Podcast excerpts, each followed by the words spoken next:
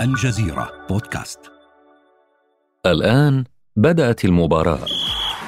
هناك 250 مليون شخص بيلعبوا كرة القدم بشكل رسمي. سرها آسر. تنافس الكثيرون واختلفوا حولها. بدأ الاتحاد الدولي لكرة القدم بالابتعاد عن الألعاب الأولمبية وقرر أن يدير بطولة كرة قدم عالمية بنفسه. لكن إلى اليوم لم يختلف أحد عليها. قال نيلسون مانديلا كرة القدم والرياضة بشكل عام هي من أكثر العوامل الموحدة التي نملكها.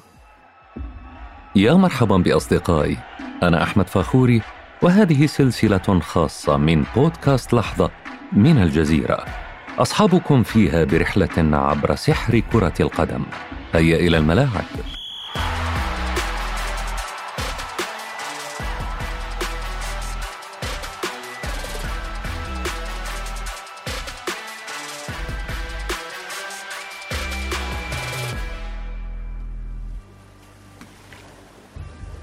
تشق سفينة حربية صينية أمواج البحر.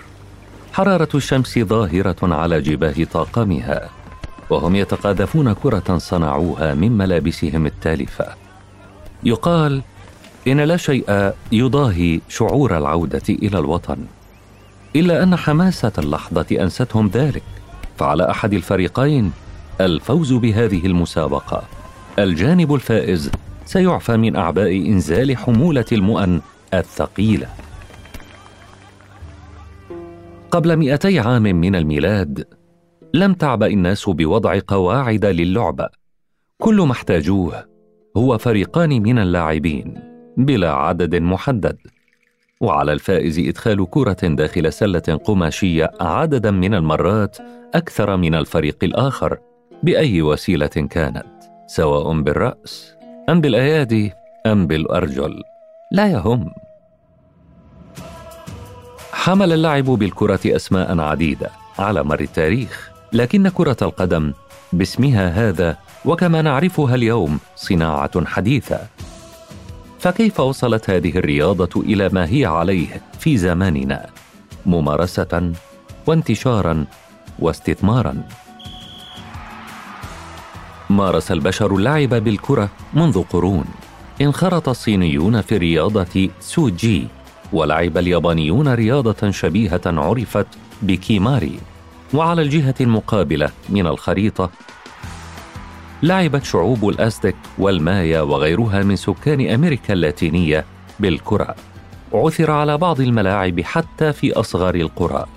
ما يشير إلى أن اللعبة لم تكن حكرا على أبناء النخبة. بل شملت عامة الناس. يحدثنا توني كولينز المدير السابق للمركز الدولي لتاريخ الرياضة وثقافتها عن نشأة اللعبة. لا نعرف من لعب كرة القدم لأول مرة وأعتقد أن السبب في ذلك هو أنه عبر التاريخ وفي كل حضارة تقريبا لعب الناس شكلا من أشكال كرة القدم لطالما تجمع الناس في فرق أو كأفراد ولعبوا بكرة ما أو ركلوها أو رموها لبعضهم البعض لإحراز هدف ركلت الكرة وقذفت بالأيدي والرؤوس والأكتاف في اليونان وروما وفي أنحاء أوروبا. لاقت اللعبة شعبية كبيرة في بريطانيا، وتنافست القرى فيما بينها.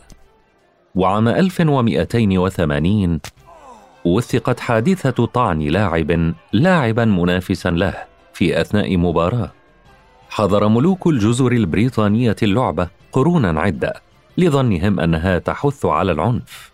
عوقب المخالفون في بعض المناطق وكان جزاء لعب الكرة في لندن عام 1314 هو السجن. لكن ذلك لم يمنع اللعبة من الانتشار. Was often played between two players and the ball could not be dropped to the ground. في أغلب الأحيان كانت اللعبة بين شخصين ولم يكن مسموحا إسقاط الكرة على الأرض كان الهدف الدوران حول ما يشبه لوح كرة سلة والمرمى معلق عاليا فوق رؤوس اللاعبين أما في منطقة وسط أمريكا فمنع لمس الكرة باليدين والقدمين ووجب تلقفها بالأكتاف والمرفقين والصدر والوركين.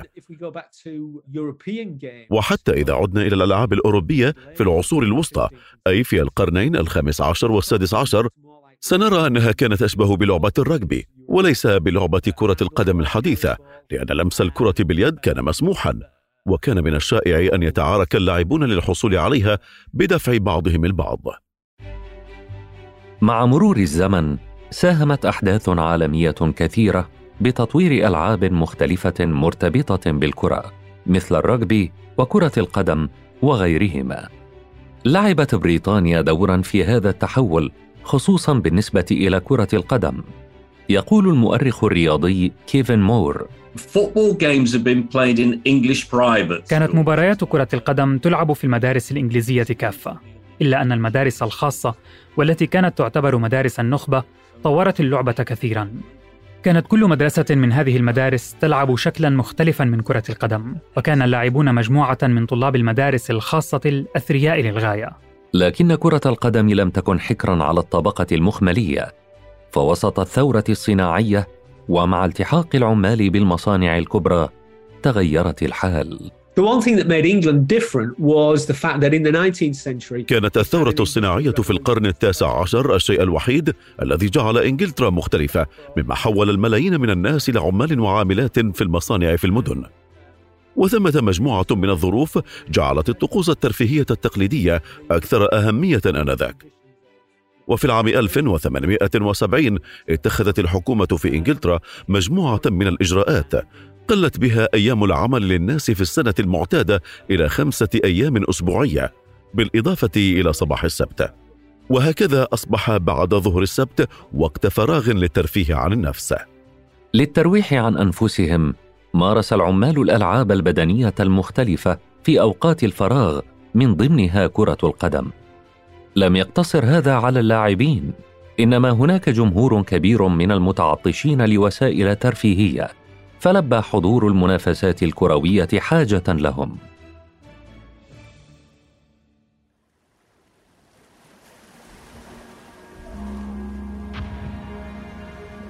أما الوجه القبيح للدوري البريطاني فيتمثل في أثر استعمارها عددا من البلدان حول العالم.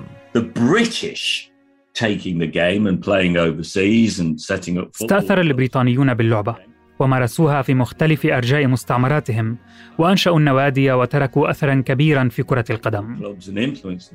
يتفق مع هذا المحلل الرياضي محمد عواد. مع الزمن صار شيء كثير ساعد كرة القدم على هذا الانتشار الكبير اللي هو اولا صراحة كان سياسي وهو الاستعمار البريطاني لجزء كبير من العالم. فالبريطانيين تقريبا زرعوا بذور كرة القدم في كل المساحات والأراضي اللي احتلوها عبر التاريخ. وهذا جزء أساسي من شعبية كرة القدم الحالية لا يمكن فصله. سيطر الاستعمار الغربي على مقدرات المستعمرات وتركزت مواردها في يده.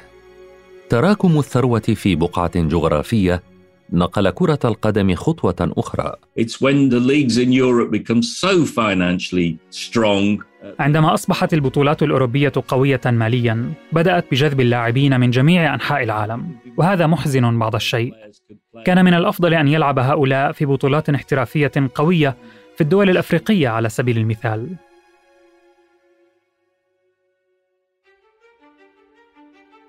تأسست نواد عدة في بريطانيا تجمع محبي اللعبة وحملت أسماء مدن ومصانع. كما بدأت الكليات والجامعات إدراج اللعبة كنشاط بدني للطلاب وكان لكل كلية قوانينها الخاصة بها مثل كامبريدج وشيفيلد. شهد عام 1863 اتفاقا وضع أول مسودة لقوانين اللعبة بمشاركة فرق وأندية عدة. سمي اتفاق لندن وتأسس على إثره اتحاد كرة القدم الإنجليزي.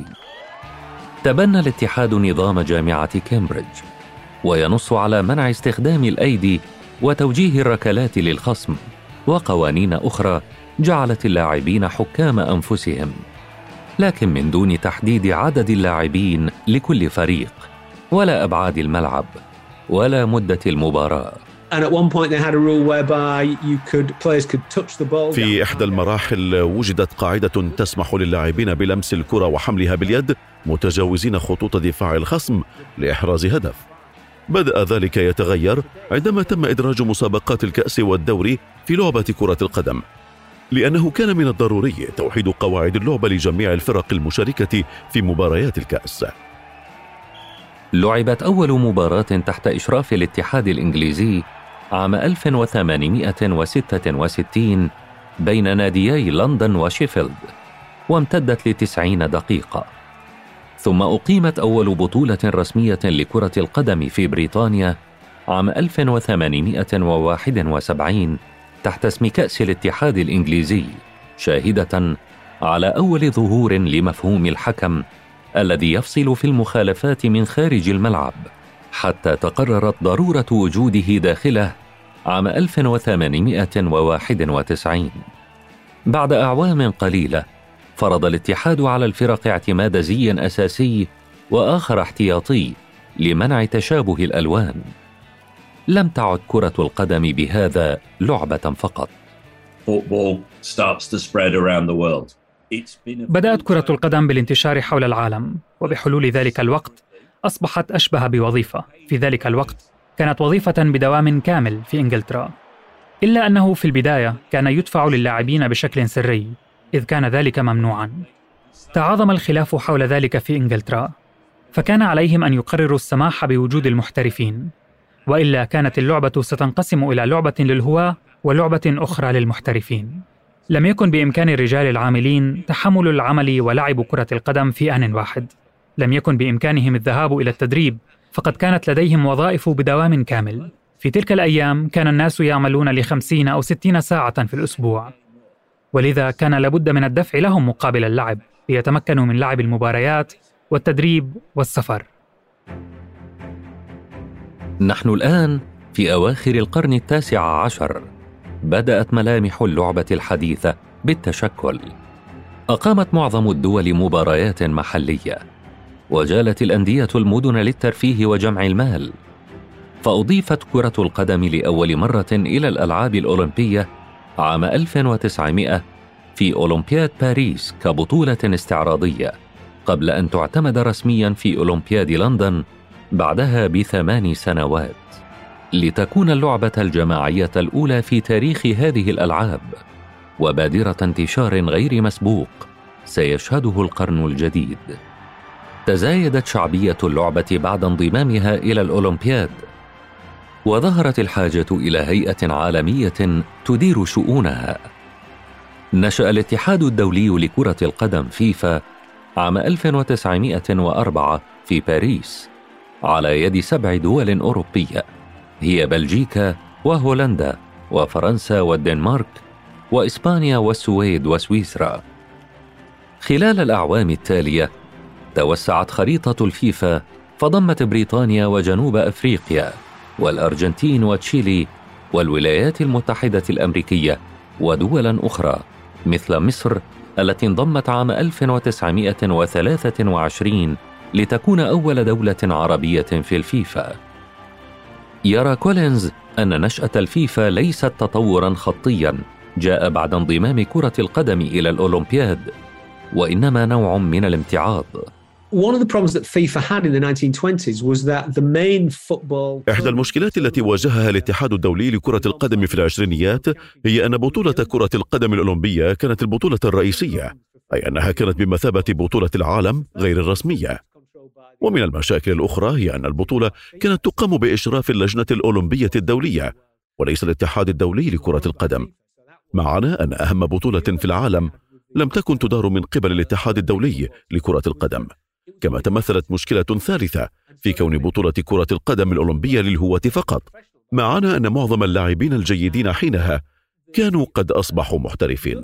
لم تكن البطولة اختبارا حقيقيا أو مباراة بين الأفضل لأن العديد من أفضل اللاعبين كانوا محترفين وبالتالي لم يسمح لهم باللعب في بطولة كرة القدم الأولمبية.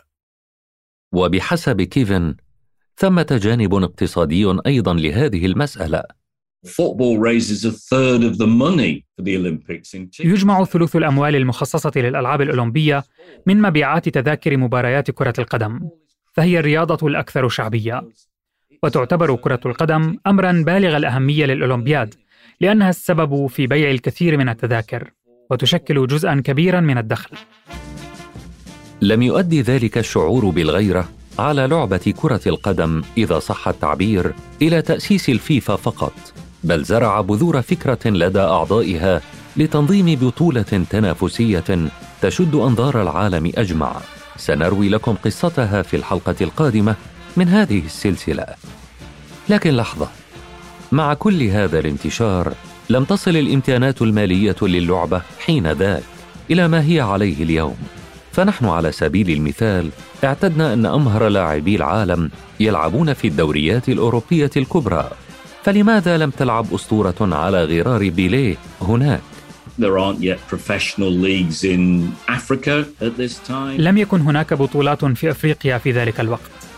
وكان اللاعبون من أمريكا الجنوبية يأتون للعب في إنجلترا منذ البدايات المبكرة للعبة. السبب الأكبر وراء ذلك هو استقرار عائلاتهم في إنجلترا وترعرعهم فيها، ولكن هذا التطور حدث لاحقا، وبيليه هو المثال الأكبر على هذا. ليس لدي شك في أن معظم مسيرة بيليه المهنية كلاعب كرة قدم محترف لم تكن لتحدث في البرازيل. كان من الممكن أن تكون في إسبانيا أو في الدوري الإنجليزي الممتاز، ولكن لا، لا يلعب بيليه خارج البرازيل كمحترف، لا يحتاج لفعل ذلك. في ذلك الحين كان اللاعبون المحترفون حول العالم يتلقون اجرا مقابل اللعب لكن متى بدأ السفر واللعب لأندية خارج البلاد في الخمسينيات من القرن الماضي بدأ تنقل اللاعبين بين القارات وخاصة بين أوروبا وأمريكا الجنوبية وأعتقد أن اللاعب الأكثر شهرة الذي جاء من أمريكا الجنوبية في ذلك الوقت كان الأرجنتيني ألفريدو دي ستيفانو الذي قدم ليلعب في فريق ريال مدريد الرائع والذي فاز بكأس أوروبا. الفعالية التي سبقت دوري أبطال أوروبا لست مرات متتالية. كان ستيفانو رائدا إذ كان ناجحا جدا وأحبته الجماهير ولم تقتصر شهرته على أوساط محبي كرة القدم الأرجنتينية فقد كان محبوبا من قبل مشجعي الفرق الإسبانية لقد كان سباقا وفتح المجال أمام الآخرين ومنهم مارادونا ورونالدو للقدوم إلى هذه القارة.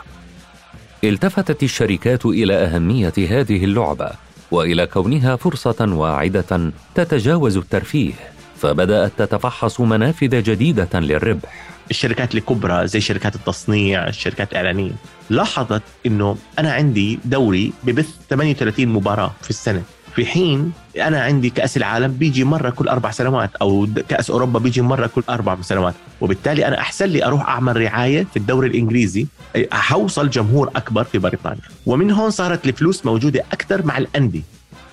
لذلك شهدت اللعبة هجرة إلى النوادي في أوروبا حيث المنافسة أقوى والأجر أعلى. When European football started to become richer عندما أصبحت الفرق الأوروبية أغنى وأصبحت قادرة على توفير رواتب مغرية استطاع اللاعبون الانتقال من أمريكا الجنوبية مثلا للانضمام إليها. كحالها في مختلف أنحاء العالم اختلطت نشأة كرة القدم الحديثة في العالم العربي بعوامل سياسية واقتصادية وثقافية. مارس المستعمرون البريطانيون كرة القدم في دول عربية وشاهدهم سكانها يتقاذفون الكرة ويحرصون على إدخالها الهدف لتحديد الفريق الفائز. في المدارس الإنجليزية التي أنشئت في مصر على سبيل المثال، لعب الطلبة أبناء الطبقة الثرية كرة القدم لتهذيب الأخلاق وتنمية القدرات البدنية. إلا أن انتشار اللعبة الكبير بين مختلف الطبقات الاجتماعية جعلها أيضا وسيلة لمقاومة الاستعمار. فبعد الحرب العالمية الأولى شارك فريق مصري لكرة القدم في أولمبياد عام 1920 لأول مرة ووصل إلى مرحلة نصف النهائي في أولمبياد 1928 وصولا رآه المصريون إثباتا لقدرتهم على منافسة الدولة التي استعمرت أرضهم. تأسست أندية عدة لممارسة لعبة كرة القدم في أنحاء شمال أفريقيا وغرب آسيا والخليج كالنادي الرياضي القسنطيني في الجزائر عام 1898 وناديي الأهلي والزمالك في مصر عامي 1907 و 1911 ونادي الاتحاد في السعودية عام 1927 ونتيجة لانتشار اللعبة بدأ تنظيم بطولات إقليمية مثل كأس العرب عام 1963 وكأس الخليج عام 1970 اليوم تحظى كرة القدم بلقب اللعبة الأكثر شعبية في العالم.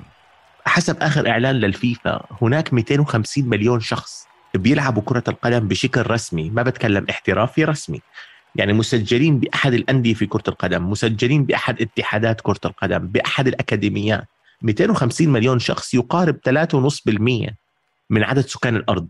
هدول اللي بيلعبوا مش اللي بيتفرجوا. الآن الجيل الجديد اللي عم بيطلع 99% منه بقدر أحكي بيحضر كرة قدم بس. في نسبة كبيرة من الناس ما بتعرف شو قوانين كرة الطائرة وكرة اليد في العالم العربي. لأنه كل يوم عن يوم كرة القدم نتيجة الدفع الإعلامي والتأثير الاجتماعي اللي موجود حولها عم تاخذ مساحة أكبر في عقل الناس ووقت الناس. هذا التصاعد في حجم الاستثمار في اللعبة ومساهمتها في اقتصاد الدول يزداد كل عام.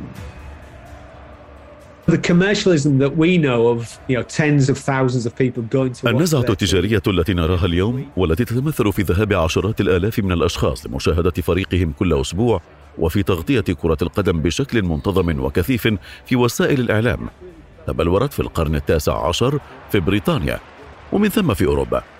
عندها توقفت لعبة كرة القدم عن كونها مجرد وسيلة للتعبير عن الهوية والشعور بالانتماء إلى مجتمع أهلي. وأصبحت ترى كأداة لكسب الأموال.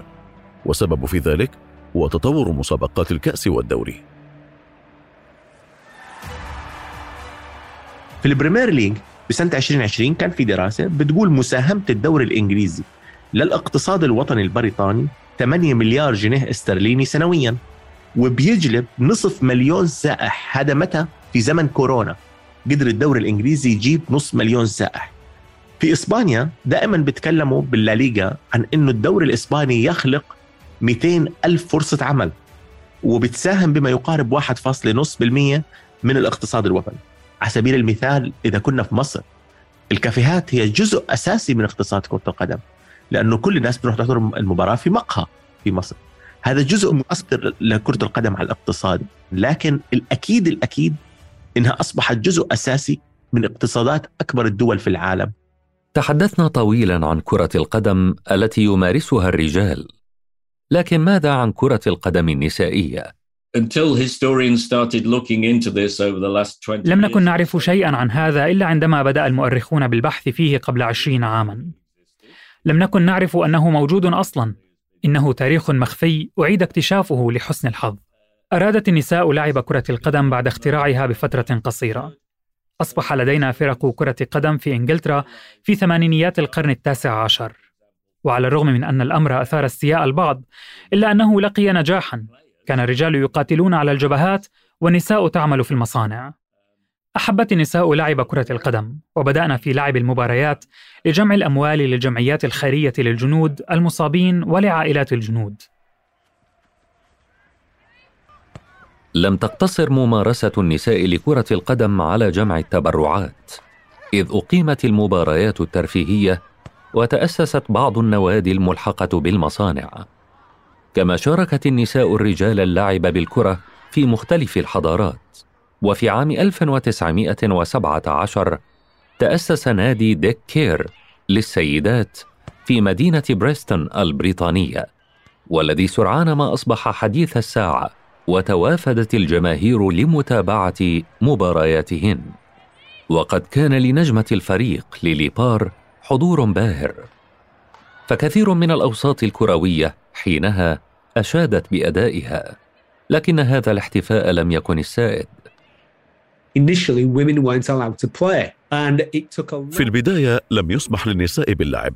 واستغرق الأمر وقتا طويلا قبل أن يسمح لهن باللعب في مباريات عالية المستوى. لاحقا تطور الأمر إلى درجة منع النساء من ممارسة هذه الرياضة. ثم في العام 1921 منع الاتحاد الدولي لكرة القدم الفرق النسائية من اللعب في ملاعب الأندية الأعضاء في الاتحاد وبالتالي تراجعت كرة القدم النسائية. لم تتوقف الفرق النسائية عن اللعب تماما لكنها كانت تقوم بذلك ضمن مساحات محدودة للغاية. لكن النساء قاومن المنع ولم يتركن اللعبة. رغم محاولات الحظر استمرت النساء في لعب كرة القدم في إنجلترا وفرنسا وبلجيكا لكن كرة القدم النسائية لم تعد لسابق عهدها قبل عام 1921 ويضيف كولينز. There was some opposition to this, and some تمت مقاومة المنع المفروض من قبل الاتحاد واستمرت الفرق النسائية في اللعب. كما أنشأت عدة أندية نسائية اتحادا نسائيا إنجليزيا لكرة القدم في أوائل العام 1922 وقاموا بتنظيم مباريات كأس كرة القدم النسائية. لكن الأمر استمر لبضع سنوات فقط. تضررت الكرة النسائية بسبب المنع ولم يرفع في بريطانيا إلى عام 1969 بوساطة من الفيفا ليعود نشاط الأندية الرياضية إلى الحياة وتعود النساء إلى الملاعب من جديد وتنطلق بطولات عدة غير رسمية لكأس العالم للسيدات في السبعينيات والثمانينيات. وبعد نجاح هذه البطولات قررت الفيفا تنظيم أول بطولة رسمية لكأس العالم للسيدات عام 1991 في الصين توجت فيها الولايات المتحدة الأمريكية after over 100, almost 160 years after the men's game. بعد مرور أكثر من 160 عاما على تأسيس اتحاد كرة القدم المعني بكرة القدم للرجال يمكننا الآن أن نقول إن كرة القدم النسائية أصبحت أخيرا في طريقها للوصول إلى ظروف متساوية مع الرجال فيما يتعلق بهذه الرياضة رغم النجاح والانتشار الواسع لا تزال اللعبة تعاني من بعض المشكلات. Of course, football has its problems. كرة القدم لها مشاكلها مثل أعمال الشغب والعنف من قبل المشجعين. كل هذه المشاكل موجودة في إنجلترا والبلدان الأخرى لكن لا يمكنك لوم كرة القدم على ذلك فهذه مشاكل مجتمعية تظهر في اللعبة. فكما قال نيلسون مانديلا كرة القدم والرياضة بشكل عام هي من أكثر العوامل الموحدة التي نملك. لا يمكن لكرة القدم حل مشاكل العالم. ولا يتعين عليها ذلك إنها مجرد رياضة. لا يجب علينا أن نضع مسؤولية حل مشاكل العالم على عاتق كرة القدم أو الرياضة. يحاجج البعض أن التحلي بالروح الرياضية قد يساهم في حل تلك المشكلات. الآن الروح الرياضية هي مفهوم اختلق يعني عشان نكون صريحين ليس موجود يعني بالواقع هو مختلق وتفسيره غير متفق عليه. إيه، أنا بالنسبة لي هي الروح الرياضية ببساطة مش معناها تكون مبسوط لما تخسر بس الفكرة إنه أتعلم من أخطائي وأكمل. هذه هي الروح الرياضية. إبعاد العنف إبعاد التعصب إبعاد التطرف قد ما نقدر عن روح كرة القدم. إبعاد العنصرية الآن وجه سيء جدا لكرة القدم في أوروبا. العنصرية هذا جزء من التطرف جزء يخالف الروح الرياضية. وأيضا أن تقبلني كما أنا. The winner to organize the 2022 FIFA World Cup is Qatar.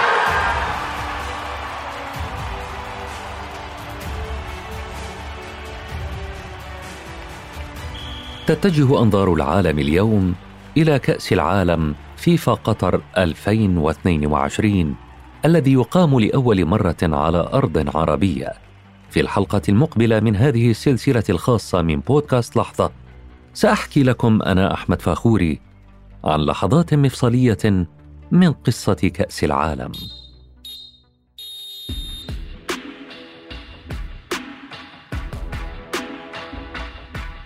انتظرونا ولا تنسوا زيارة موقعنا على الإنترنت podcast.aljazeera.net ومشاركة هذه الحلقة مع أصدقائكم. إلى اللقاء.